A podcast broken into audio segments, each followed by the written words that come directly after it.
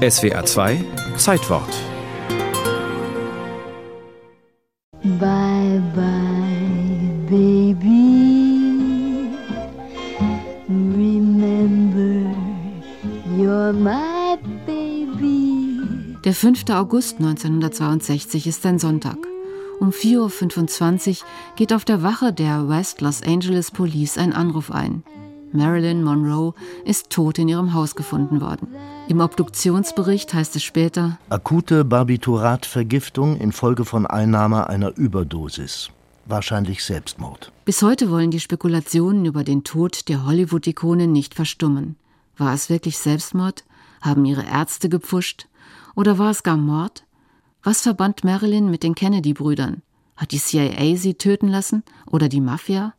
Ihr Tod ist so rätselhaft wie sie selbst. I wanna be just you, nobody else but you. Marilyn die Geheimnisvolle. Je näher man ihr kommt, umso mehr scheint sie sich aufzulösen, zu verschwimmen hinter den vielen Legenden. Sie wollte geliebt werden, immer und absolut. Ihre Minderwertigkeitsgefühle führten zu einer maßlosen Sehnsucht nach Anerkennung. Dabei konnte diese unsichere Kindfrau strahlen wie keine andere. Das ist mein Engel. Engel? Das ist ein Mädchen, das rumtingelt. Siehst du denn nicht, wie sie leuchtet? So bleich und weiß. Wie ein Schatten liegt die traurige Kindheit über ihrem Leben. Als Norma Jean Baker unehelich geboren, wächst sie in Pflegefamilien und im Waisenhaus auf. Mit 16 heiratet sie einen Nachbarsjungen.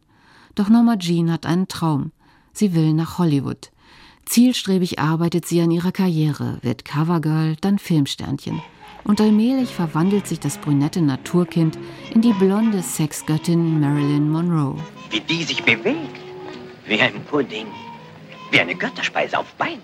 Mit der Komödie Blondinen bevorzugt, in der Marilyn die witzige Parodie einer Sexbombe spielt, wird sie 1953 zur weltweit gefeierten Traumfrau. Man hat mir doch erzählt, Sie sollen dumm sein. Wie ich sehe, haben Sie sogar Verstand. Ja, aber nur wenn es brenzlig ist, benutze ich ihn. Die meisten Männer mögen es nicht. Respekt bekommt sie für ihre brillante Darstellung nicht. Im Gegenteil.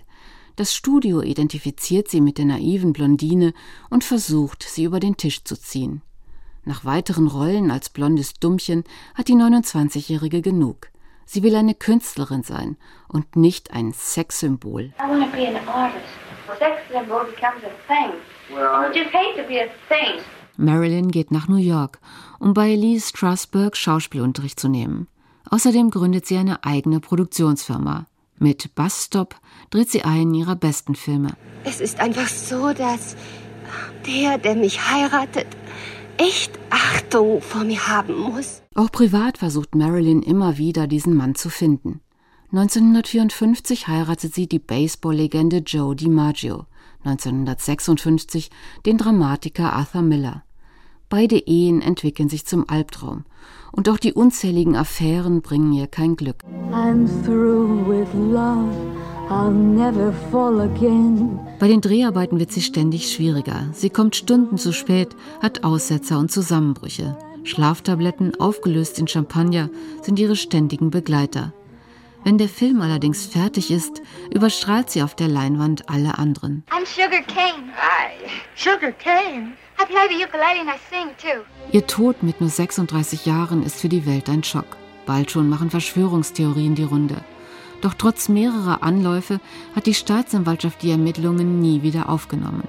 Es gibt zu viele dubiose Zeugen, zu viele Lügen und Schauermärchen. Das Rätsel bleibt unlösbar. Vielleicht hat aber auch Arthur Miller recht. Sie war Marilyn Monroe und genau das brachte sie um.